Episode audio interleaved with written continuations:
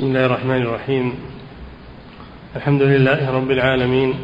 والصلاة والسلام على نبينا محمد وعلى آله وأصحابه أجمعين. أما بعد قال المؤلف رحمه الله تعالى فصل وأما ما أفتى به الحسن وإبراهيم ومالك في إحدى الروايتين عنه أن من شك هل انتقض وضوءه أم لا وجب عليه أن يتوضأ احتياطا ولا يدخل في الصلاة بطهارة مشكوك فيها فهذه مسألة نزاع بين الفقهاء. وقد قال الجمهور منهم الشافعي وأحمد وأبو حنيفة وأصحابهم ومالك في الرواية الأخرى عنه إنه لا يجب عليه الوضوء وله أن يصلي بذلك الوضوء الذي تيقنه وشك في انتقاضه. واحتجوا بما رواه مسلم في صحيحه. عن أبي هريرة رضي الله عنه قال قال رسول الله صلى الله عليه وسلم إذا وجد أحدكم في بطنه شيئا فأشكل عليه أخرج منه شيء أم لا فلا يخرج من المسجد حتى يسمع صوتا أو يجد ريحا وهذا يعم المصلي وغيره. بسم الله الرحمن الرحيم. الحمد لله والصلاة والسلام على رسول الله وعلى آله وأصحابه. هذه المسألة مسألة من تيقن الطهارة وشك في الحدث. على قولين كما سمعتم. منهم من يقول إنه يتوضأ إذا شك في الحدث فإنه يتوضأ ليكون لتكون صلاته على طهارة متيقنة. كذا يقولون. وهذا من باب الاحتياط. والقول الثاني أنه يصلي ولا ينظر إلى الشك. ويعتمدون على حديث إذا وجد أحدكم في بطنه شيئا يعني ريحا أشكل عليه هل خرج منه شيء أو لا؟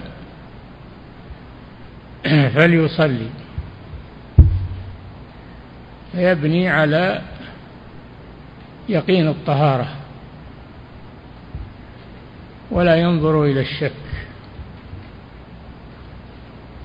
ولهذا يقولون من تيقن الطهارة وشك في الحدث فإن الأصل بقاء الطهارة فلا يلتفت إلى الشك. نعم. وأصحاب القول الأول وأصحاب القول الأول يقولون الصلاة ثابتة في ذمته بيقين وهو يشك في براءة الذمة منها بهذا الوضوء. فإنه على تقدير بقائه هي صحيحة وعلى تقدير انتقاضه باطلة فلم يتيقن براءة ذمته ولأنه شك في شرط الصلاة هل هو ثابت أم لا فلا يدخل فيها بالشك. والآخرون لكن الحديث يرد هذا وهو إذا فلا ينصرف حتى يتيقن الحدث إما بسماع صوت الحدث وإما بوجود رائحته. ومجرد الشك من غير مرجح لا يلتفت إليه. والأصل بقاء الطهارة وهذا هو الصحيح. نعم. والآخرون يجيبون عن هذا بأنها صلاة مستندة إلى طهارة معلومة قد شك في بطلانها فلا يلتفت إلى الشك. ولا ولا يزيل ولا ولا يزيل أو ولا يزيل اليقين به. نعم ولهذا يقولون اليقين لا يزول بالشك. اليقين لا يزول بالشك. إلا بيقين مثله. نعم. كما لو شك هل أصاب ثوبه أو بدنه نجاسة فإنه لا يجب عليه غسله وقد دخل في الصلاة بالشك. ففرقوا بينهما بفرقين. أحدهما أن اجتناب النجاسة ليس بشرط ولهذا لا يجب نيته وإنما هو مانع والأصل عدمه. بخلاف الوضوء فإنه شرط وقد شك في ثبوته فأين هذا من هذا؟ كذا يقولون نعم. الثاني أنه كان أنه قد كان قبل الوضوء محدثا وهو الأصل فيه. فإذا شك في بقائه كان ذلك رجوعا إلى الأصل وليس الأصل فيه النجاسة حتى نقول إذا شك في حصولها رجعنا إلى أصل النجاسة.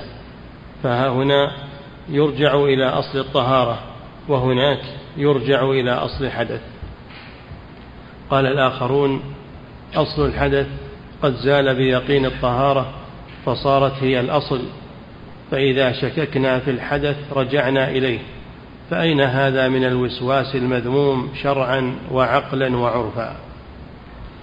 فصل. نعم هذه مسألة فقهية لا شك أن الخلاف فيها كما سمعتم.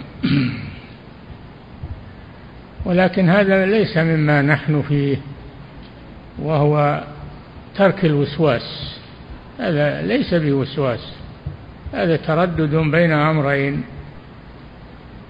تردد بين أمرين. هل نبني على الأصل ونترك الشك؟ أو نبني على يقين الطهارة وهو ما تيقن الطهارة فيتوضأ. أما الوسواس هذا لا أصل له يبنى عليه إنما هو من الشيطان فلا يلتفت إليه. نعم. فصل وأما قولكم إن من خفي عليه موضع النجاسة من الثوب وجب عليه غسله كله فليس هذا من باب الوسواس وإنما ذلك من باب ما لا يتم الواجب إلا به فإنه قد وجب عليه غسل جزء من ثوبه ولا يعلمه بعينه ولا سبيل إلى العلم بأداء هذا الواجب إلا بغسل جميعه. نعم كذلك إذا تيقن أن في ثوبه نجاسة ولا يدري أين موضعها فإنه يغسل الثوب كله ليصلي في ثوب متيقن أنه طاهر. نعم. فصل. وأما مسألة الثياب التي اشتبه الطاهر منها بالنجس فهذه مسألة نزاع. فذهب مالك في رواية عنه وأحمد إلى أنه يصلي في ثوب بعد ثوب حتى يتيقن أنه صلى في ثوب طاهر. وقال الجمهور نعم. ومنهم أبو حنيفة والشافعي ومالك في الرواية الأخرى يتحرى فيصلي في واحد منها صلاة واحدة كما يتحرى في القبلة. وقال المزني وأبو ثور بل يصلي عريانا ولا يصلي في شيء منها لأن الثوب النجس في الشرع كالمعدوم والصلاة فيه حرام وقد عجز عن السترة بثوب طاهر فيسقط فرض السترة. وهذا أضعف الأقوال والقول بالتحري هو الراجح سواء كثر عدد الثياب الطاهرة أو قل وهو اختيار شيخنا. نعم القول الراجح وهو المذهب عندنا أيضا عند الحنابلة أنه إذا كان عنده عدة ثياب وتيقن أن واحدا منها نجس لكنه شك أيها يقولون يصلي في كل ثوب صلاة بعدد النجس ويزيد صلاة على عدد النجس ليتيقن أنه صلى في ثوب طاهر. نعم. وابن عقيل يفصل فيقول إن كثر عدد الثياب تحرى دفعا للمشقة وإن قل عمل باليقين. ابن عقيل من أئمة الحنابلة وله كتاب في الفقه في المذهب اسمه الفصول يقول هذا القول يقول يتحرى الثوب الطاهر ويصلي فيه والحمد لله. نعم. وابن عقيل يفصل فيقول إن كثر عدد الثياب تحرى دفعا للمشقة وإن قل عمل باليقين. قال شيخنا اجتناب النجاسة من باب المحظور فإذا تحرى وغلب على ظنه طهارة ثوب منها فصلى فيه لم يحكم ببطلان صلاته بالشك فإن الأصل عدم النجاسة وقد نعم. فإن الأصل عدم النجاسة وقد شك فيها في هذا الثوب فيصلي فيه كما لو استعار ثوبا أو اشتراه ولا يعلم حاله نعم يتحرى هذا هو هو الراجح أنه يتحرى وما غلب على ظنه أنه هو الطاهر صلى فيه وصحت صلاته وأجزأت والحمد لله. نعم. وقول أبو ثور في غاية الفساد فإنه لو تيقن نجاسة الثوب لكانت صلاته فيه خيرا وأحب إلى الله من صلاته متجردا بادئ السوءة للناظرين. نعم أما قول أنه يصلي متجردا من الثياب يصلي عريانا هذا قول لا وجه له. لأنه مأمور بستر العورة مأمور بستر العورة ولو بثوب نجس إذا ما وجد إلا ثوبا نجسا فإنه يصلي فيه يستر عورته. لأن ستر العورة شرط. من شروط صحة الصلاة. وتجنب النجاسة هذا إنما هو من باب الترك ترك النجس وقد احتاج إليه عند ذلك يصلي فيه ليستر عورته ولا يصلي عريانا. بادي العورة. نعم. وبكل حال فليس هذا من الوسواس المذموم. هذا من مسائل الاجتهاد وليس هو من الوسواس. هذا من من الاجتهاد المبني على تحري الحق والصواب وليس هو من الوسواس اللي هو من الشيطان. نعم. فصل. وأما مسألة اشتباه الأواني فكذلك ليست من باب الوسواس وقد اختلف فيها الفقهاء اختلافا متباينا فقال أحمد يتيمم ويتركها وقال مرة يريقها ويتيمم ليكون عادما للماء الطهور بيقين. وقال أبو حنيفة إن كان عدد الاواني الطاهرة أكثر تحرى وإن تساوت أو كثرت النجسة لم يتحرى. نعم وإذا كان عنده أواني فيها ماء كل واحد فيه ماء. ولكن بعضها نجس فلا يصح الوضوء منها.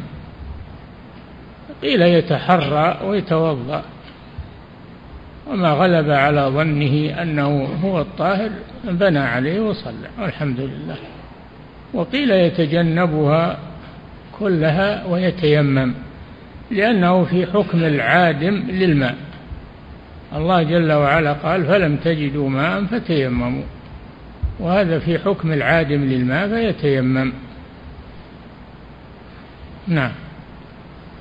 وقال أبو حنيفة إن كان عدد الأواني الطاهرة أكثر تحرى وإن تساوت أو كثرت النجسة لم يتحرى وهذا اختيار أبي بكر وابن شاقلا نعم, نعم. والنجاد من أصحاب أحمد. وقال الشافعي هذا قول وقال أبو حنيفة إن كان عدد الأواني الطاهرة أكثر تحرى وإن تساوت أو كثرت النجسة لم يتحرى وهذا اختيار أبي بكر وابن أبو بكر الخلال من الحنابلة نعم. وابن شاقلة والنجاد من أصحاب يقرأ شاقلة ويقرأ شاقلة. يقرأ شاقلة ابن شاقلة ويقرأ ابن شاقلة. كلاهما لغة نعم. وقال الشافعي وبعض المالكية يتحرى بكل حال. وقال عبد الملك ابن الماجشون. هذا مالكي. عبد الملك بن الماجشون هذا مالكي نعم. يتوضأ بكل واحدة منها وضوءا ويصلي. يعني كل الأواني يعني لأنه إذا توضأ منها كلها تيقنا أنه توضأ من واحد طاهر. لأن منها ما هو طاهر. نعم. وقال محمد ابن مسلمة من المالكية يتوضأ من أحدها ويصلي ثم يغسل ما أصابه منه ثم يتوضأ من الآخر ويصلي. وقال طائفة. عدد الأواني يعني كل أين يتوضأ منه ويصلي. نعم عدد الأواني. نعم هذا صعب. نعم. وقال طائفة منهم شيخنا. شيخ الإسلام ابن تيمية. وقال طائفة منهم شيخنا يتوضأ من أيها شاء بناء على أن الماء لا ينجس إلا بالتغير فتستحيل المسألة. نعم ما دام الماء لم يتغير والنبي صلى الله عليه وسلم يقول الماء طهور لا ينجسه شيء. إلا ما غلب على لونه أو طعمه أو ريحه. فالأصل في الماء الطهورية والحمد لله فيتوضأ منه ويصلي. ما لم يعلم أن هذا الماء نجس. نعم. وليس هذا موضع ذكر حجج هذه الأقوال وترجيح راجحها. وليست من الوسواس أيضا.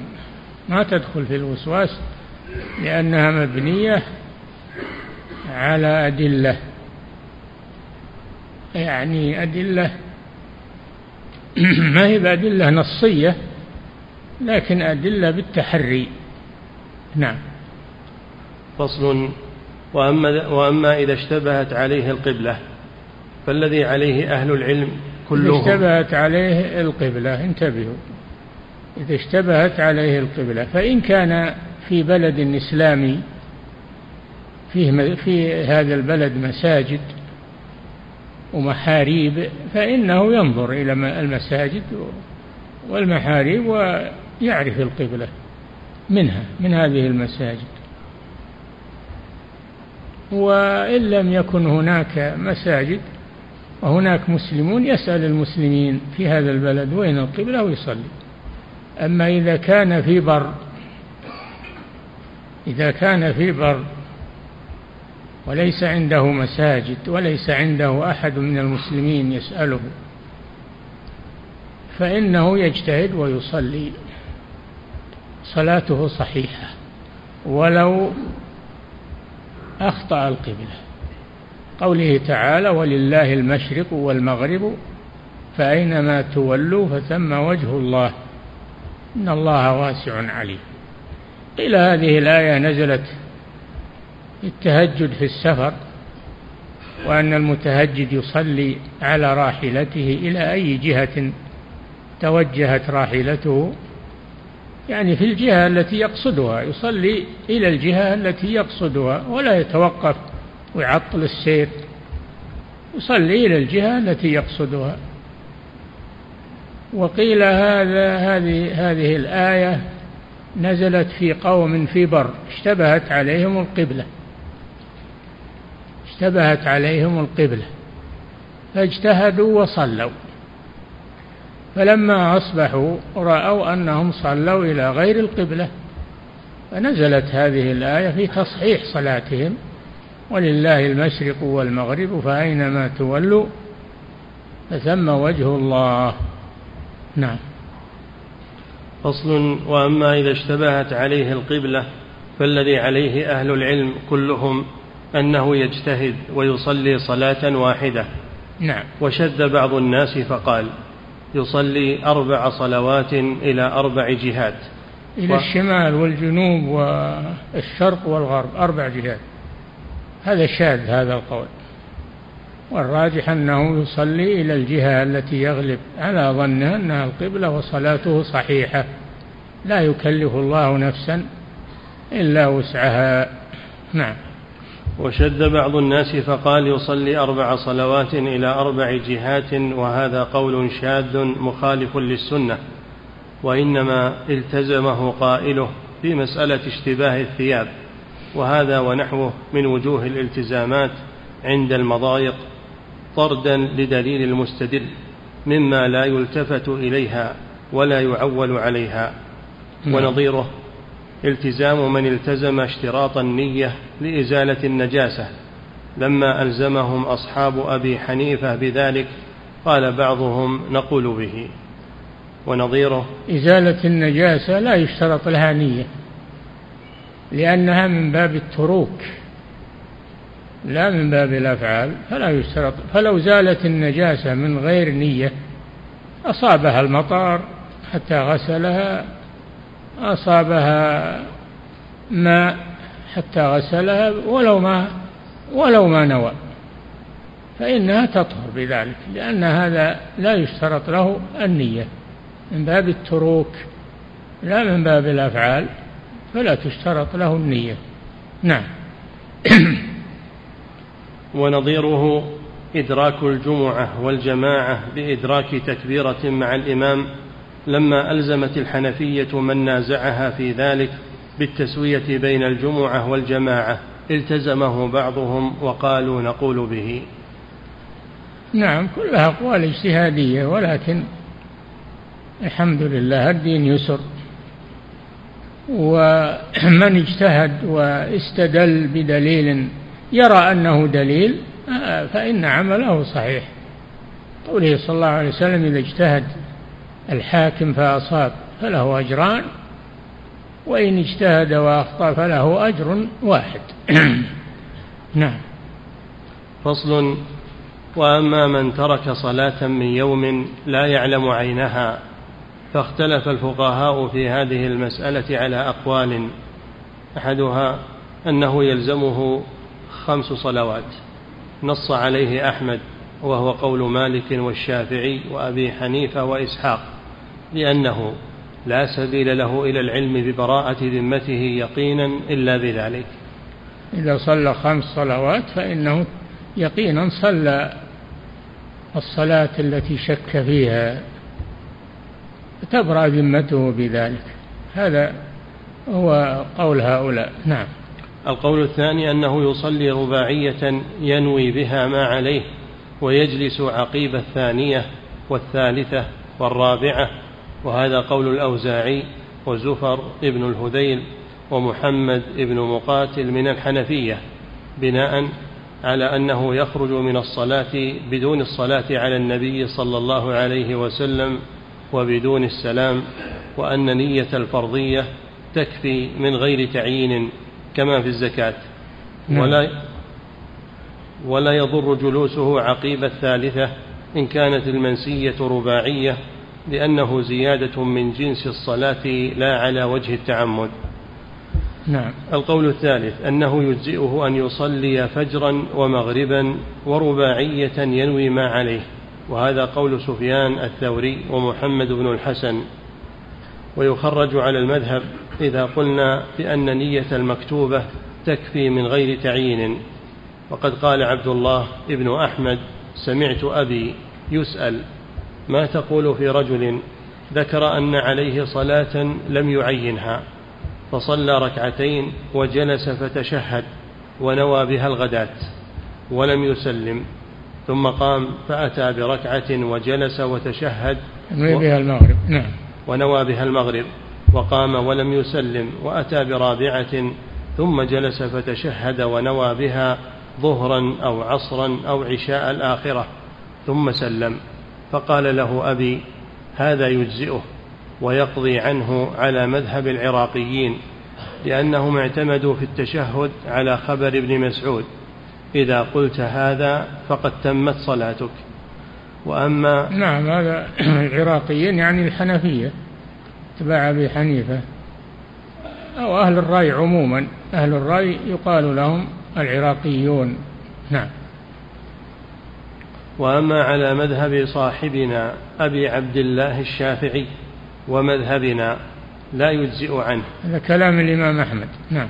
وأما على مذهب صاحبنا أبي عبد الله الشافعي ومذهبنا لا يجزئ عنه. لأننا نذهب إلى قوله تحريمها التكبير وتحليلها التسليم ونذهب إلى الصلاة على رسول الله صلى الله عليه وسلم فيها. هذا لفظه. قال أبو البركات. أبو البركات المجد بن تيمية جد شيخ الإسلام. نعم. قال أبو البركات فهذا من أحمد يبين أن قضاء الواحدة لا يجزئه لتعذر التحليل المعتبر لا لفوات نية التعيين فإذا قضى ثلاثا كما قال الثوري اندفع المفسد وبكل حال فليس في هذا راحة للموسوسين. ليس هذا من باب الوسواس إن هذا إنما هذا من باب الاجتهاد وتحري الدليل وليس هو من باب الوسواس. نعم. فصل وأما من شك في صلاته فإنه يبني على اليقين لأنه لا تبرأ ذمته منه بالشك. نعم إذا شك المصلي هل صلى ثلاثا أو أربعا فإنه يبني على اليقين يجعلها أربعا لأنها هي المتيقن. نعم. وأما تحريم أكل الصيد إذا شك صاحبه هل مات بالجرح أو بالماء؟ وتحريم أكله إذا خالط كلابه كلبا من غيره فهذا الذي أمر به رسول الله صلى الله عليه وسلم. إذا رمى طائرا إذا رمى طائرا وأصابه فوقع في الماء. فلا يدرى هل مات بالماء غرقا أو مات بالإصابة. ما يدرى إن كان مات بالماء فهو محرم لأنه ميتة. وإن كان مات بالإصابة فهو حلال لأنه صيد. فشك في ذلك. ماذا يعمل؟ هذا يترك هذا الصيد. يتركه لأنه مشكوك في حله. وكذلك إذا كلبه صاد صاد صاد صيدا لكن وجد معه كلب آخر كلب صيد آخر لغيره ولا يدرى أي الكلبين أصابه هل هو كلبه أو كلب غيره فإنه يتركه أيضا. نعم. وأما تحريم أكل الصيد إذا شك صاحبه هل مات بالجرح أو بالماء؟ وتحريم الجرح هل مات بالجرح أو بالماء؟ وتحريم أكله إذا خالط كلابه كلبا من غيره فهذا الذي أمر به رسول الله صلى الله عليه وسلم لأنه قد شك في سبب الحل والأصل في الحيوان التحريم فلا يستباح بالشك في شرط حله بخلاف ما إذا كان الأصل فيه هذا في حديث إذا أرسلت كلبك المعلم وذكرت اسم الله عليه فكل ما, ما لم تجد معه كلبا غير كلبك. يصير مشكوك فيه اتركه لأن لأن الحرام لا يستباح بالشك. نعم. بخلاف ما إذا كان الأصل فيه الحل فإنه لا يحرم بالشك في سبب تحريمه كما لو اشترى ماء أو طعاما أو ثوبا لا يعلم حاله جاز شربه وأكله ولبسه. وإن شك لأن الأصل الحل لأن الأصل الحل. نعم. وإن شك هل ينجس أم لا فإن الشرط متى شق اعتباره أو كان الأصل وإن شك؟ وإن شك هل ينجس أم لا. ينجس؟ نعم. نعم. وإن شك هل ينجس أم لا فإن الشرط متى شق اعتباره أو كان الأصل عدم المانع لم يلتفت إلى ذلك. فالأول كما إذا أتي بلحم لا يعلم هل سمى عليه ذابحه أم لا وهل ذكاه في الحلق واللبة واستوفى شروط الذكاة أم لا. لم يحرم أكله لمشقة التفتيش عن ذلك. إذا كان هذا اللحم في بلاد المسلمين شك هل ذكر اسم الله عليه أو لا فإنه حلال. لأن الأصل أن المسلمين يذبحون على اسم الله عز وجل. أما إذا كان لحما مستوردا مثل وقتنا الحاضر هذه اللحوم المستوردة من من بلاد كتابية لكنهم يذبحونها بالجملة يذبحونها بالجملة بالماء الحار أو بأشياء تقطع أعناقها جميعا. هذه مشتبهة الواقع أنها مشتبهة. لكن إن نظرنا إلى الأصل وهو قوله تعالى وطعام الذين أوتوا الكتاب حل لكم قلنا يجوز أكلها بناء على الأصل. الله أباح لنا ذبائح أهل الكتاب لأن وطعامهم يعني ذبائحهم. وإلا الطعام غير الذبائح هذا حلال حتى من الملاحدة ومن الكفار لأن الأصل لأنه طعام ما يحتاج إلى زكاة هذا ما يحتاج. حلال من أصله. لكن اللي يحتاج إلى زكاة إن كان جاء من بلاد شيوعية أو وثنية فإنه لا يؤكل أما إن كان جاء من بلاد كتابية كاليهود والنصارى فإننا نأكله لأن الله أباح لنا ذبائحهم ولم يشترط أن نتيقن كيف ذبحوها. الأصل في طعامهم الحل. نعم. وقد قالت عائشة رضي الله عنها يا رسول الله إن ناسا من الأعراب يأتوننا باللحم لا ندري انتبهوا هذه المسألة نعم. وقد قالت عائشة رضي الله عنها يا رسول الله إن ناسا من الأعراب يأتوننا باللحم لا ندري أذكروا اسم الله عليه أم لا. فقال سموا أنتم وكلوا مع أنه قد نهي عن أكل ما لم يذكر عليه اسم الله. سموا أنتم يعني تسمية الأكل. ما هو بتسمية الذبح؟ تسمية الذبح أن ما ذبح في بلاد المسلمين فإن الأصل فيه الحل الحمد لله. وأما ما جاءنا من بلاد الكفار إن كانوا كتابيين نبني على الأصل وهو حل طعامهم. وإن كانوا غير كتابيين لا ما نأكله. نعم. والثاني كما ذكرنا من الماء والطعام واللباس فإن الأصل فيها الطهارة وقد شك في وجود المنجس فلا يلتفت إليه. نعم. فصل. وأما ما ذكرتموه. ولذلك نلبس ما نسجه الكفار أو ما خاطوه أو ما لبسوه.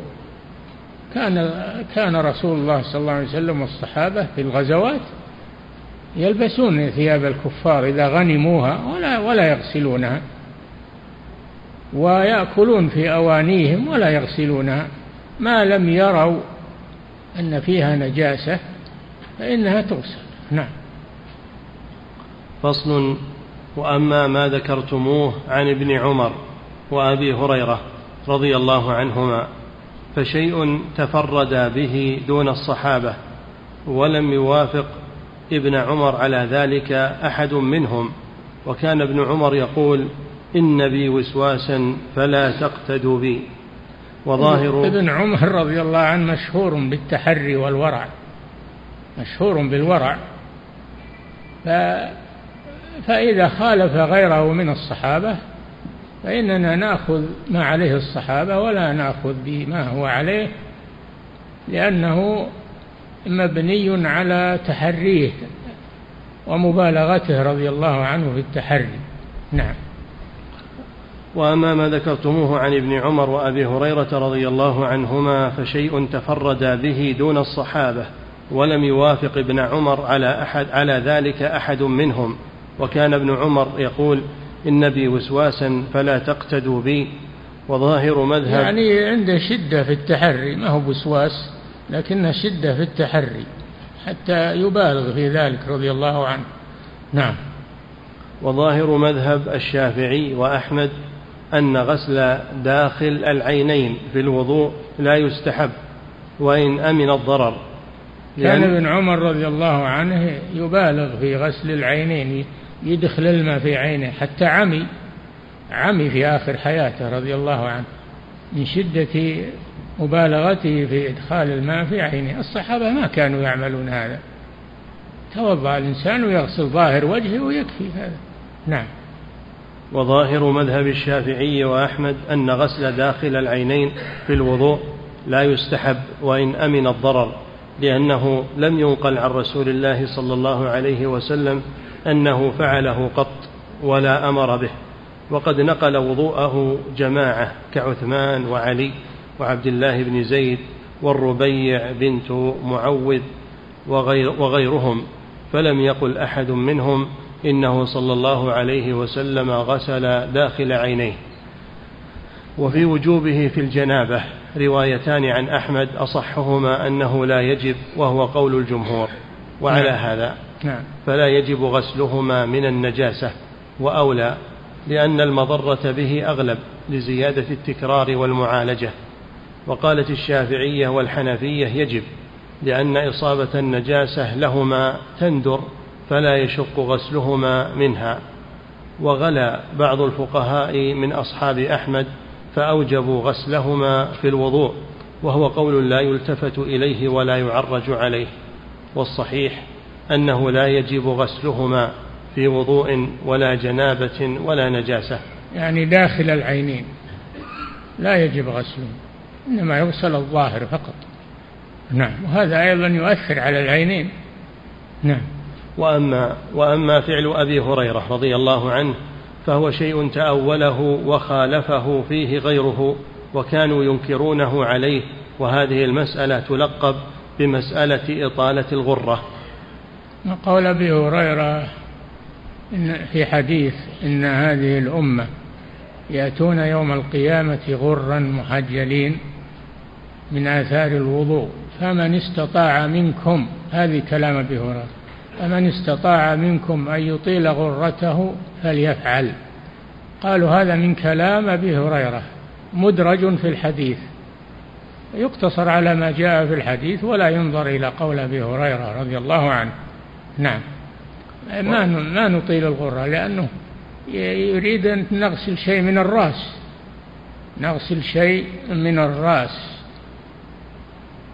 لإطالة الغرة هذا اجتهاد منه. فحد الرأس هو منابت الشعر. منابت شعر الرأس هذا هو حد الوجه من أعلى. نعم.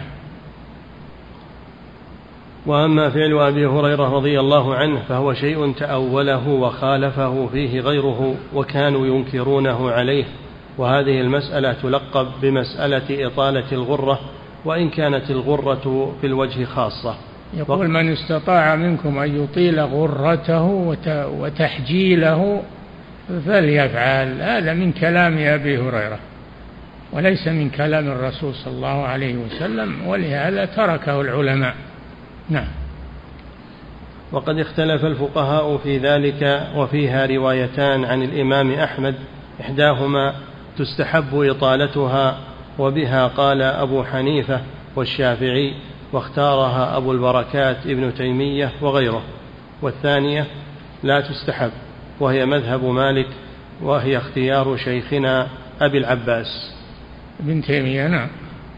والمستحبون يحتجون بحديث أبي هريرة رضي الله عنه قال قال رسول الله صلى الله عليه وسلم أنتم الغر المحجلون يوم القيامة من أثر الوضوء. فمن استطاع منكم فمن, فمن استطاع منكم. هذا حد الحديث. هذا من كلام أبي هريرة ما هو من كلام الرسول. نعم. فمن استطاع منكم فليطل غرته وتحجيله متفق عليه. ولأن الحلية تبلغ من المؤمن حيث يبلغ الوضوء. قال لكنه الوضوء الشرعي الوضوء الشرعي. ما هو الوضوء المجتهد فيه من أقوال العلماء؟ نعم. قال النافون للاستحباب قال رسول الله صلى الله عليه وسلم إن الله حد حدودا فلا تعتدوها نعم. والله سبحانه قد حد المرفقين والكعبين فلا ينبغي تعديهما. يعني للتحجيل يزاد علشان التحجيل. نعم.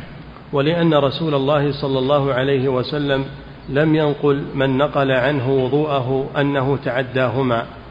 ولأن ذلك يعني تعدى الكعبين والمرفقين. نعم.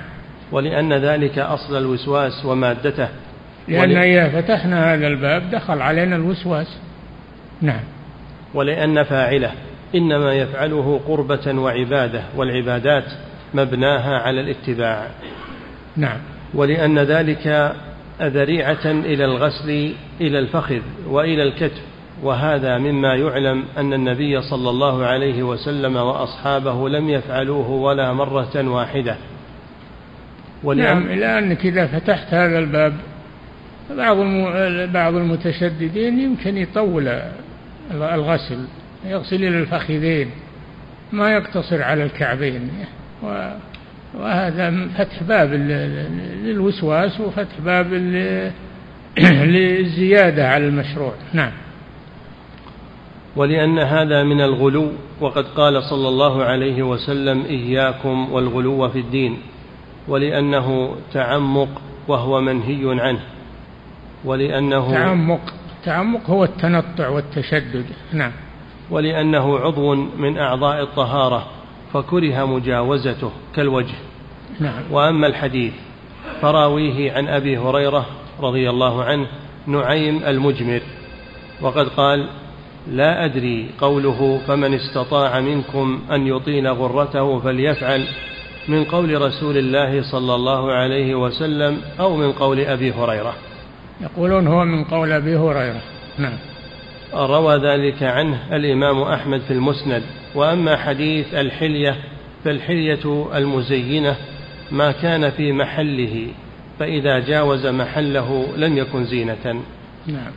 فصل وأما قولكم إن الوسواس خير مما عليه أهل التفريط والاسترسال وتمشية الأمر كيف اتفق إلى آخره فلعمر الله إنهما آه، يقولون أن الوسواس خير من من التقصير.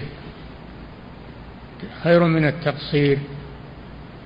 فنقول الوسواس لا خير فيه لا خير فيه والخير هو في الاقتصار على المشروع.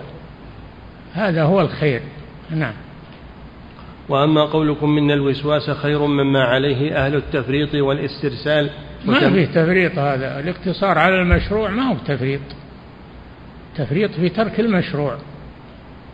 وهذا ليس بترك للمشروع بل هو عمل بالمشروع نعم. وتمشية الأمر كيف اتفق إلى آخره فلعمر الله. إنهما لطرفا إفراط وتفريط وغلو وتقصير وزيادة ونقصان. وقد نهى الله سبحانه عن الأمرين في غير موضع كقوله ولا تجعل يدك مغلولة إلى عنقك ولا تبسطها كل البسط. لا تجعل يدك مغلولة إلى عنقك يعني لا تبخل هذا كناية عن البخل كأنك مغلول اليد. ولا تبسطها كل البسط فتسرف في الإنفاق و والتبرعات هذا إسراف في في البسط. الاعتدال هو الخير الاعتدال والوسط هو الخير بين البخل وبين الإسراف. نعم.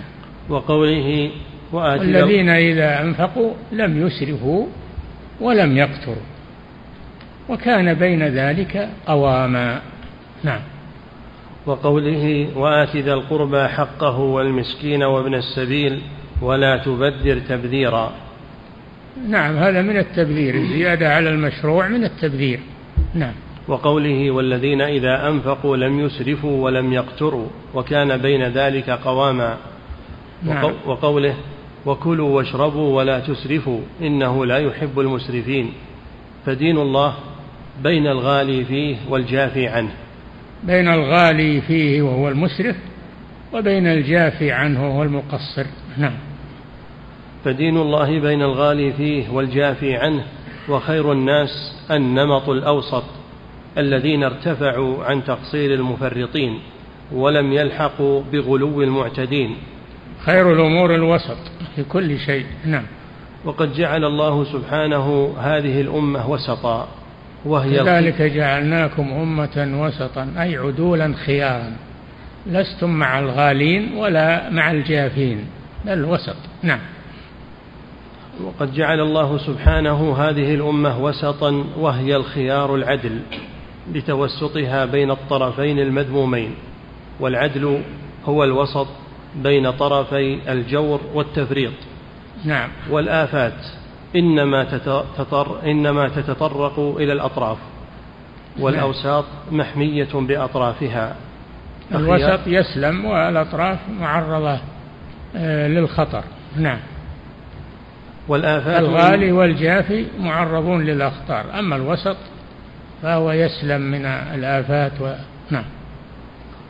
والآفات إنما تتطرق إلى الأطراف والأوساط محمية بأطرافها. فخيار الأمور أوسطها قال الشاعر كانت هي الوسط المحمية كانت؟ كانت هي الوسط المحمية فاكتنفت بها الحوادث حتى أصبحت طرفا الوسط المحمي فالوسط محمي بطرفيه. نعم. فصل يكفي. ومن يكفي. فصل إيه؟ ومن أعظم مكايده التي كاد بها أكثر الناس. وما نجا منها إلا من لم يرد الله فتنته. ما أوحى الله قديما وحديثا ما أوحاه قديما وحديثا إلى حزبه وأوليائه من الفتنة بالقبور. بالقبور نعم هذه مصيبة. نعم يكفي.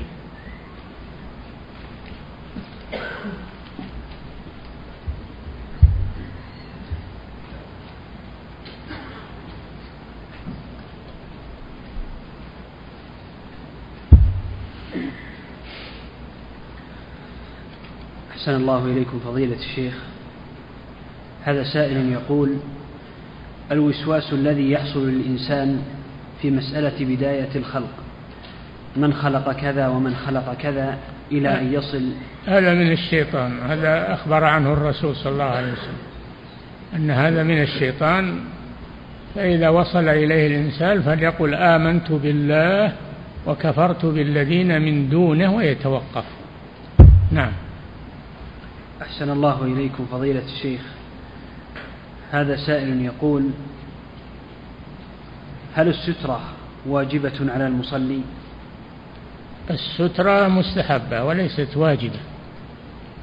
مستحبة للمصلي وليست واجبة لا من شروط الصلاة ولا من واجباتها وإنما هي من سنن الصلاة. والدليل على ذلك أن الرسول صلى الله عليه وسلم لما بين للمسيء في صلاته لم يذكر السترة. بين له كيف يصلي ولم يذكر السترة في حديث المسيء الذي قال والذي بعثك بالحق نبيا لا أحسن غير هذا فعلمني. فعلمه الصلاة ولم يذكر السترة. دل على أنها مستحبة وليست واجبة. بعض الناس يغالون في السترة. يعتبرونها واجبة وليس الأمر كذلك. نعم. أحسن الله إليكم فضيلة الشيخ هذا سائل الرسول صلى الله عليه وسلم صلى في المسجد الحرام صلاة الفجر في حجة الوداع والناس يمرون من بين يديه يطوفون من بين يديه وليس بينه وبينهم سترة. نعم.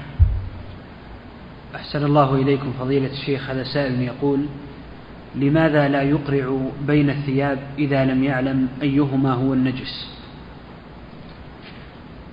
ما كلفك الله بهذا. تحر صل اللي ترى أنه يغلب على ظنك أنه طاهر صل فيه ويكفي. نعم. أحسن الله إليكم فضيلة الشيخ. هذا سائل يقول هل يشترط إذا أرسل الكلب المعلم يصيد بأن يسمي لأن الصيد قد يموت من الكلب؟ اي نعم إذا سمى عليه يأكل وإذا لم يسمي عليه لا فإنه لا يأكل. إذا اذا إذا أرسلت كلبك المعلم وذكرت اسم الله عليه فكل. بهذين الشرطين. أن تكون أرسلته ولم يسترسل هو. هذا الشرط. الشرط الثاني أن تذكر اسم الله عند إرساله. نعم. أحسن الله إليكم فضيلة الشيخ هذا سائل يقول هل يجوز الصيد بالسباع المدربة كالذئاب والنمر وغيرها؟ لا ما يجوز الصيد بغير الكلب لا يجوز بالسباع السباع ما تصيد لك. الله جل وعلا يقول فكلوا مما أمسكنا عليكم والذيب والنمر وذا ما ما يمسكها لك يمسكها له حرام. نعم. أحسن الله إليكم فضيلة الشيخ. هذا سائل يقول المعروف في المطاعم هنا تقديم اللحوم المستوردة للزبائن. هل من التكلف أن يسأل الزبون صاحب المطعم عن قدوم اللحوم كلما يريد الأكل في المطعم؟ لا ما يسأل. ما يسأل لأن الغالب أنها تذبح هنا لأن الحمد لله اليوم مشاريع الدجاج كثيرة في المملكة ويذبحون ويشترى منهم للمطاعم. التكلف لا لا يشرع التكلف في هذا. هو في بلاد المسلمين والحمد لله. نعم. أحسن الله إليكم فضيلة الشيخ. هذا سائل يقول ما الضابط في آه، ما الضابط الذي نقول أن هذه البلاد كتابية أم لا؟ لأن هذه الأيام أكثر البلاد تعلن العلمانية. يقولون العبرة بالحكم فيها. العبرة بالحكم فيها إذا كان الحكم فيها بالشريعة فهي إسلامية وإن كان الحكم فيها لغير الشريعة فليست إسلامية. نعم. أحسن الله إليكم فضيلة الشيخ. هذا سائل يقول ما حكم الحلف بالذمة؟ فيقول بذمتي أنه حصل كذا. ما يجوز الحلف بغير الله لا يجوز لا بالذمة ولا بغيره. لقوله صلى الله عليه وسلم من حلف بغير الله فقد كفر أو أشرك. نعم. أحسن الله إليكم فضيلة الشيخ هذا سائل يقول هل تربية الشعر وتغذيته للرجل تعد من سنة رسول الله صلى الله عليه وسلم؟ الشعر اللي هو الرأس إذا غذاه على صفة ما ثبت عن الرسول صلى الله عليه وسلم فإنه مستحب. وأما إذا غذاه على صفة ما يفعله الكفار أو أشباه الكفار فإنه لا يجوز. والحقيقة أنه يتبع البلد الذي هو فيه. فإذا كان يغذي شعره على السنة وفي البلد من يعمل هذا فلا بأس. أما إذا كان ما في البلد أحد يعمل هذا وهو يعمله يصير هذا من الشهرة بين الناس. يصير من الشهرة بين الناس. والنبي صلى الله عليه وسلم نهى عن الشهرة ولباس الشهرة و... نعم. وهذه سنة الحمد لله ما هي بواجب ولا شرط ولا إذا كان أنه يلحقك من أهل البلد لوم أو أو استغراب اترك هذا الشيء نعم أحسن الله إليكم فضيلة الشيخ هذا سائل يقول شخص مسافر على وسيلة نقل ولا يستطيع الوقوف فهل يصلي صلاة الفريضة قبل خروج وقتها وهو راكب؟ إيش؟ أحسن الله إليكم يقول شخص مسافر على وسيلة نقل ولا يستطيع الوقوف.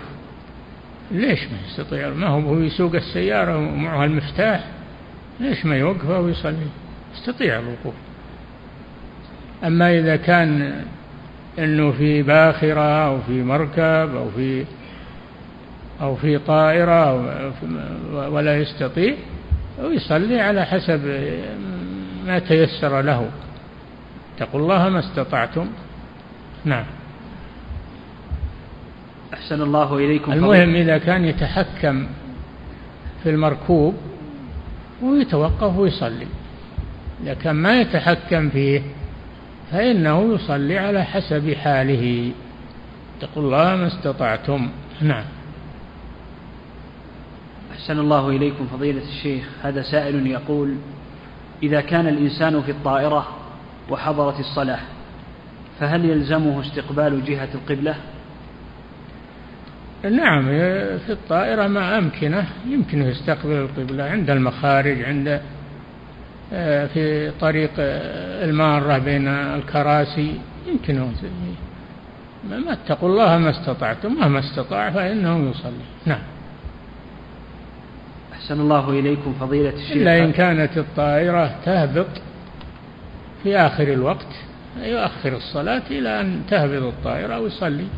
بعد ما تهبط أما إذا كان يخرج الوقت وهي مما لا يجوز جمعها مع ما بعدها فإنه يصلي على حسب حاله وإمكانته وإمكانياته نعم. أحسن الله إليكم فضيلة الشيخ. هذا سائل يقول هل الزيادة في الدين بسبب الوسواس يسمى بدعة؟ هذه ما ما تعمدوا. لو كان متعمد الزيادة يسمى بدعة لكن هو ما تعمد. فإذا كان ما تعمد فلعله يعذر في هذا. نعم لأن هذا نوع مرض. نعم. أحسن الله إليكم فضيلة الشيخ. هذا سائل يقول في قول النبي صلى الله عليه وسلم سموا أنتم وكلوا. ألا يدل على الحل عند التسمية؟ لا هذه التسمية اللي على الطعام. سم الله وكل بيمينك. هذه التسمية التي على الطعام. ولست بمكلف إنك تبحث عن التسمية في البلد. البلد الأصل فيه أن الذابح يسمي والحمد لله. نعم. أحسن الله إليكم فضيلة الشيخ. هذا سائل يقول ما المعيار في الوسطية في الدين؟ لأني سمعت شيخا يقول لا تطل لحيتك ولا تحلقها لكن انقص منها قليلا لأن الدين وسط. لا هذا كذاب هذا. الرسول صلى الله عليه وسلم يقول أرسلوا الرحى اللحى. أرسلوا الرحى اللحى أرخوا اللحى. الرسول أمر بإرسالها وإعفاء أعفوا أعفوا اللحى. فلا يتعرض لها. لا بقص ولا بنتف ولا بتعديل ولا نعم. أحسن الله إليكم فضيلة الشيخ هذا سائل يقول ما معنى إطالة الغرة؟ إطالة الغرة هذا من كلام أبي هريرة ما ما هو من الحديث. حديث أنك توقف على حدود الوجه حده من أعلى منابت شعر الرأس. ومن أسفل مجموع اللحيين ومن الأذن إلى الأذن عرضا هذا هو الوجه. نعم. أحسن الله إليكم فضيلة الشيخ هذا سائل يقول قال لي أحد طلاب العلم لا تتعب نفسك بقراءة كتب الفقه عليك بأهل الحديث فهم أقرب إلى الصواب وأقل تكلفا. هذا الفقه مأخوذ من الحديث يا أخي. فقه أهل السنة مأخوذ من الحديث ولا يزهد في الفقه إلا إما إنسان جاهل وإلا إنسان يدعي الاجتهاد في هذا الوقت ولا ما ما تأهل للاجتهاد وليس فيه شروط المجتهدين ما له إلا يقلد لكن يقلد مع تحري الدليل. نعم. أحسن الله إليكم فضيلة الشيخ هذا سائل يقول شخص صلى العشاء مع الجماعة فلما فرغ منها تذكر أنه لم يصلي المغرب. ها؟ شخص صلى العشاء مع الجماعة. فلما فرغ منها تذكر أنه لم يصلي المغرب. فماذا يفعل؟ صلي المغرب. ويسقط الترتيب بالنسيان يسقط. يسقط الترتيب بنسيانه. إذا صلى وذكر عليه صلاة فائتة قبلها يصليها وخلاص. الحمد لله. نعم. أحسن الله إليكم فضيلة الشيخ هذا سائل يقول إزالة نجاسة الخارج من السبيلين هل تحتاج إلى نية حتى أتوضأ أم لا؟ كل النجاسات إزالتها ما تحتاج إلى نية لأنها من باب التروك. فإذا زالت النجاسة بنفسها أو زالت بشيء أزالها فإن هذا يكفي والحمد لله. نعم. أحسن الله إليكم فضيلة الشيخ هذا سائل يقول ولذلك لو كان على الأرض نجاسة وجاء السيل ومشى عليها طهرت وأنت ما غسلتها ولا دريت عنها لكن السيل طهرها خلاص زوالها تطهير للأرض. نعم. حتى قالوا إن الشمس إذا ضربتها وأزالت الرائحة وأزالت الأثر تطهر والريح تطهر أيضا. نعم. أحسن الله إليكم فضيلة الشيخ هذا سائل يقول أحيانا مسائل بسيطة والخلاف فيها يسير. أحيانا تأتي مسائل بسيطة والخلاف فيها يسير. ويأتي بعض المجتهدين بأقوال تكلف على العباد. فكيف يكون هذا الاجتهاد معتبر؟ من هو المجتهد في هذا الوقت؟ ما في مجتهد. ما بلغوا مرتبة الاجتهاد. عساهم يحسنون التقليد. ما يحسنون حتى ولا التقليد.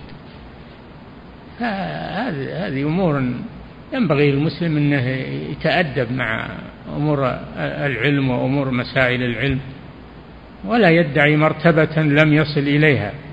نعم. أحسن الله إليكم فضيلة الشيخ. هذا سائل يقول ما حكم الصلاة خلف إمام يصلي عكس القبلة في مصلى القطار؟ أحسن الله إليكم. يقول ما حكم الصلاة خلف إمام يصلي عكس القبلة في مصلى القطار؟ ولما علم اتجاه القبلة استدار جهة القبلة وأكمل صلاته دون أن يقطعها أو يعيدها. ما يخالف إذا أنه بدأ الصلاة اجتهد وبدأ الصلاة إلى غير القبلة ثم علم الاجتهاد الاتجاه الصحيح وانحرف إليه فصلاته صحيحة والحمد لله. نعم. أحسن الله إليكم فضيلة الشيخ هذا سائل يقول ما حكم الائتمام بالمسبوق؟ إذا كنت متفق معه من قبل جيت والإمام في آخر الصلاة وقلت إذا سلمنا إذا سلم الإمام تكون أنت إمامنا فيما بقي. فلا بأس. أما إذا لم يحصل اتفاق بينكم فلا يكون إماما في أثناء الصلاة. نعم.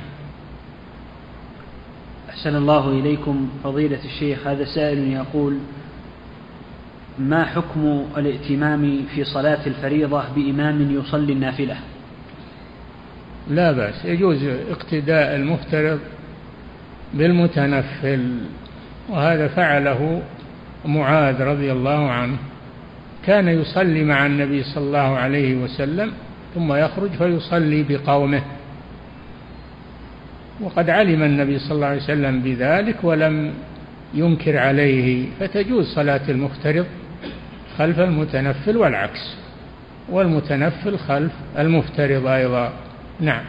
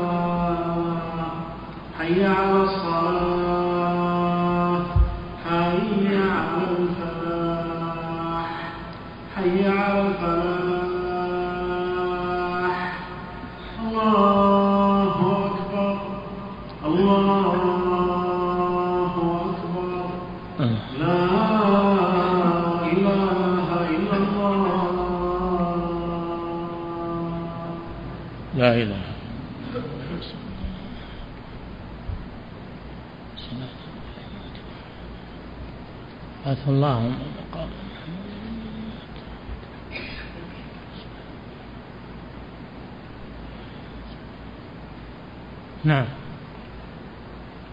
أحسن الله إليكم فضيلة الشيخ. هذا سائل يقول ورد في الأثر أن من لم يهتم بأمر المسلمين فليس منهم. هل المقصود متابعة الأخبار التي تذاع في وسائل الإعلام ومعرفة أحوالهم؟ أم المراد معنى آخر؟ أولا الحديث هذا ما هو صحيح. هذا فيه كلام لأهل العلم. وثانيا ما هو بهذا من الاهتمام بأمور المسلمين؟ الاهتمام بأمور المسلمين حل المشاكل حل المشاكل. ما هو بس إنه يطلع عليها. هذا ما هو باهتمام. إذا كان يقدر على حل المشاكل فهذا من الاهتمام بأمور المسلمين. نعم.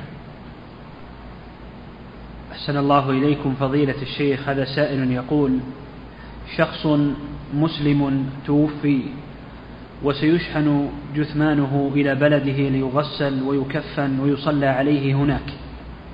هل لي أن أصلي عليه في المطار قبل تغسيله لا ما تصح الصلاة على الميت حتى يغسل ويكفن. ما تصح الصلاة عليه إلا بعد تغسيله وتكفينه. نعم. أحسن الله إليكم فضيلة الشيخ هذا سائل يقول عندي عزوف عن العلم بعدما كنت كثير المدارسات فما نصيحتكم؟ أحسن الله إليكم. نصيحتنا أنك تسأل الله أنه يسهل عليك طلب العلم وأن تعاود ما كنت من قبل من ملازمة مجالس العلم ويرجع ترجع لك الرغبة إن شاء الله. نعم. أحسن الله إليكم فضيلة الشيخ هذا سائل يقول ما حكم اتخاذ حالق اللحية كشاهد في عقد الزواج؟ تصح زكاة شهادته تصح. مع معصيته هذا مسلم عاصي وتصح شهادته لا بأس. نعم. ما عنده ما بلغ مبلغ يعني رد الشهادة. نعم. أحسن الله إليكم فضيلة الشيخ هذا سائل يقول ما الطريقة الشرعية لنصيحة الوالد وإنكار المنكر عليه؟ وهل الإلحاح في الإنكار ينافي البر؟ عليك باتباع الأسلوب اللطيف والملاطفة معه. ودعوته بالحكمة والموعظة الحسنة تلطف معه. لعل الله أن يهديه. نعم. أحسن الله إليكم فضيلة الشيخ. هذا سائل يقول هل هناك حرج في قراءة أذكار الصباح؟ أنتم تقرؤون يعني تقرؤون دعوة إبراهيم لأبيه. يا أبتي يا أبتي يا أبتي. يردد كلمة يا أبتي إشفاقا عليه فأنت تلطف معه. نعم. أحسن الله إليكم فضيلة الشيخ هذا سائل يقول هل هناك حرج إذا قرأت أذكار الصباح عند طلوع الفجر وقبل أن أصلي الفجر؟ ما يجزي قبل صلاة قبل طلوع الفجر. الأذكار الصباحية إذا طلع الفجر. والأذكار المسائية إذا غابت الش... إذا دخل وقت الظهر يبدأ الذكر المسائي من زوال الشمس يعني دخول وقت المساء ويبدأ الأذكار الصباحية من طلوع الفجر. نعم. أحسن الله إليكم فضيلة الشيخ هذا سائل يقول رجل يريد أن يشتري شققا سكنية. ولكن يوجد في شقة واحدة لعب قمار ولا يستطيع أن يخرجهم. سؤال هل يجوز له, له أن يشتري هذه الشقق؟ يشتريها لكن لكن هذه الشقة اللي ما يستطيع إخراج العصاة منها لا يشتريها يشتري الشقق السليمة. نعم.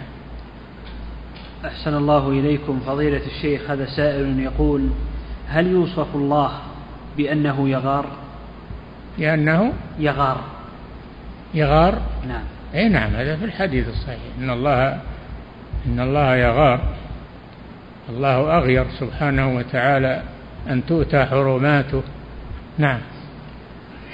أحسن الله إليكم. فضيلة الشيخ هذا سائل يقول هل يدخل في صلة الأرحام أن يصل الرجل أخته من الرضاع؟ وهل هذا من الواجبات؟ لا الرضاع آه، ليس مثل النسب وليس مثل القرابة بس في التحريم فقط أنه في التحريم وأما آه، أنه له حق القرابة لا. نعم. أحسن الله إليكم فضيلة الشيخ هذا سائل يقول لم أزكي مالي منذ خمسة, خمسة, خمسة عشرة سنة. ماذا أفعل إذا تبت وأردت الزكاة؟ تخرج الزكاة. تحسب زكاتها السنين الفائتة تحسبها وتخرجها. تجملها وتخرجها. ما تبرأ ذمتك إلا بهذا. لأنها دين لله عليك فتحسبه وتخرجه. نعم. أحسن الله إليكم فضيلة الشيخ. هذا سائل يقول يذكر بعض العلماء في, كتب في كتبهم قصصا وأحوال بعض الناس الذين عرفوا عرفوا بالحماقة وهذه القصص فيها استهزاء ببعض الشعائر فهل يجوز نقلها؟ وما عذر العلماء في ذكرها؟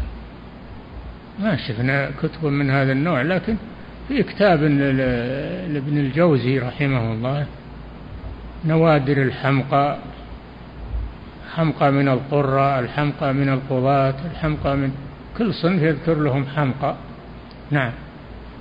أحسن الله إليكم فضيلة الشيخ هذا سائل يقول ما الذي يترتب على معرفة الفرق بين الدم المسفوح وغير المسفوح؟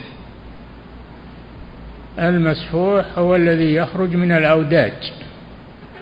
هو الذي يخرج من الأوداج وقت الذبح يشخب هذا المسفوح. وأما غير المسفوح فهو المتبقي في اللحم. أنت تأكل اللحم وفيه بقايا دم ما في ب... لا بأس. هذا مباح. ما هو مسفوح؟ نعم. أحسن الله إليكم فضيلة الشيخ. هذا سائل يقول هل دم الإنسان نجس؟ بلا شك. كل ما لا يؤكل لحمه فدمه نجس. نعم. أحسن الله إليكم فضيلة الشيخ. هذا سائل يقول عندي مطعم في أمريكا. والحمد لله. وفي شهر رمضان ما زال مفتوح للعمل. ما زال؟ مفتوحا للعمل. لا ما يجوز في النهار. ما يجوز تفتح وأنت مسلم. ولو كان اللي يجلسون فيه كفار ما تفتح هذا. تغلقه في, رم... في نهار رمضان. نعم. أحسن الله إليكم فضيلة الشيخ هذا سائل يقول امرأة حجت ووضعت الكمامات على الفم والأنف وسألت شيخا في الحملة وقال لها عليها الفدية فهل قوله صحيح؟ امرأة؟ امرأة حجت ووضعت الكمامات على فمها وأنفها.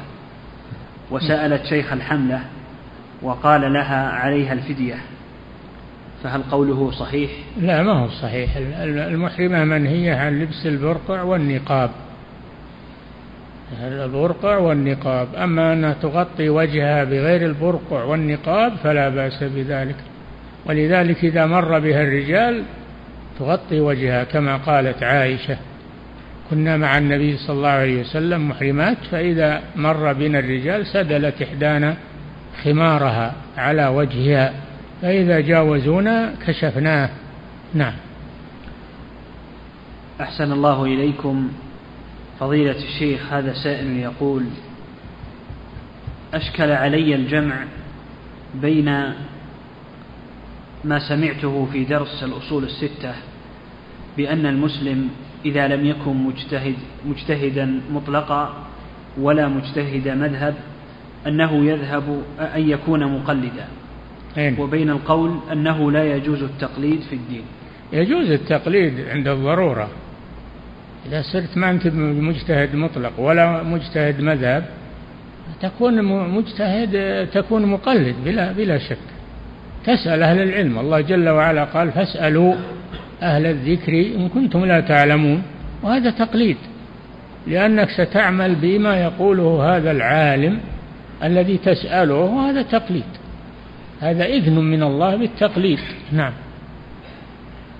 أحسن الله إليكم فضيلة الشيخ هذا سائل يقول عندي عم ينكر السنة ويستهزئ بأحاديث السمع والطاعة وقد ناصحته كثيرا ولا زال على موقفه ولم يتغير فما الحكم الشرعي؟ هناك طائفة ضالة يسمون القرآنيين يقولون نحن ما نعمل إلا بالقرآن. هذه طريقة الخوارج. الخوارج هم اللي ينكرون السنة. نعم. أحسن الله إليكم فضيلة الشيخ هذا سائل يقول هل يجوز قول ونعم بالله؟ أه؟ هل يجوز القول ونعم بالله. ونعم بالله. نعم. يعني نعم الله جل وعلا. هذا من باب الثناء على الله لا بأس. من باب الثناء على الله. نعمة الله جل وعلا. إن الله نعم ما يعظكم به. نعم. أحسن الله إليكم فضيلة الشيخ. هذا سائل يقول هل الابتداء هل ابتداء الابتداء بالسلام واجب؟ لا الابتداء بالسلام سنة ورده واجب. وإذا حييتم بتحية فحيوا بأحسن منها أو ردوها. فرد السلام واجب. أما البداءة به فهي سنة. نعم. أحسن الله إليكم ويقول مص وإن لم يكن واجبا فما الصارف الذي صرفه من الوجوب إلى الاستحباب؟ وما الدليل على الوجوب؟ نسألك أولا ما الدليل على الوجوب؟ على أن رد على أن البداية بالسلام واجبة. ما ما هو الدليل؟ نعم. أحسن الله إليكم فضيلة الشيخ. هذا سائل يقول ما حكم الحلف بقوله فلعمرك هذه تجري على اللسان من غير قصد. لعمرك هذه تجري على اللسان من غير قصد. نعم. أحسن الله إليكم فضيلة الشيخ. هذا سائل يقول ما الطريقة الصحيحة لتخليل اللحية؟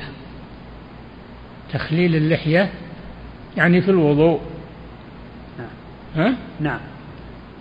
اللحية إن كانت كثيفة يعني ساترة للجلد فيكفي غسل ظاهرها. وإن كانت اللحية خفيفة يرى الجلد من ورائها فلا بد من عركها مع الجلد مع ما وراءها. نعم. أحسن الله إليكم فضيلة الشيخ. هذا سائل يسأل عن رجل بيت النية من الليل لصيام عاشوراء. ووضع ماء عند رأسه ليكون سحورا له ثم استيقظ بعد الفجر بنصف ساعة وشربه ظانا بقاء الليل. فهل صيامه صحيح؟ إذا لم يتعمد فصيامه صحيح. إذا لم يتعمد الشرب فصيامه صحيح. نعم.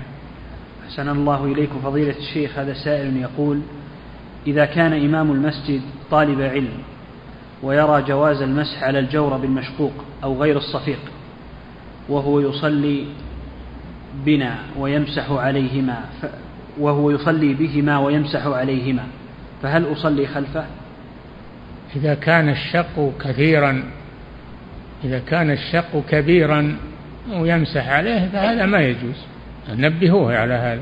أما إن كان الشق يسيرا فهذا يتسامح فيه بعض العلماء. نعم. انتهى. انتهى.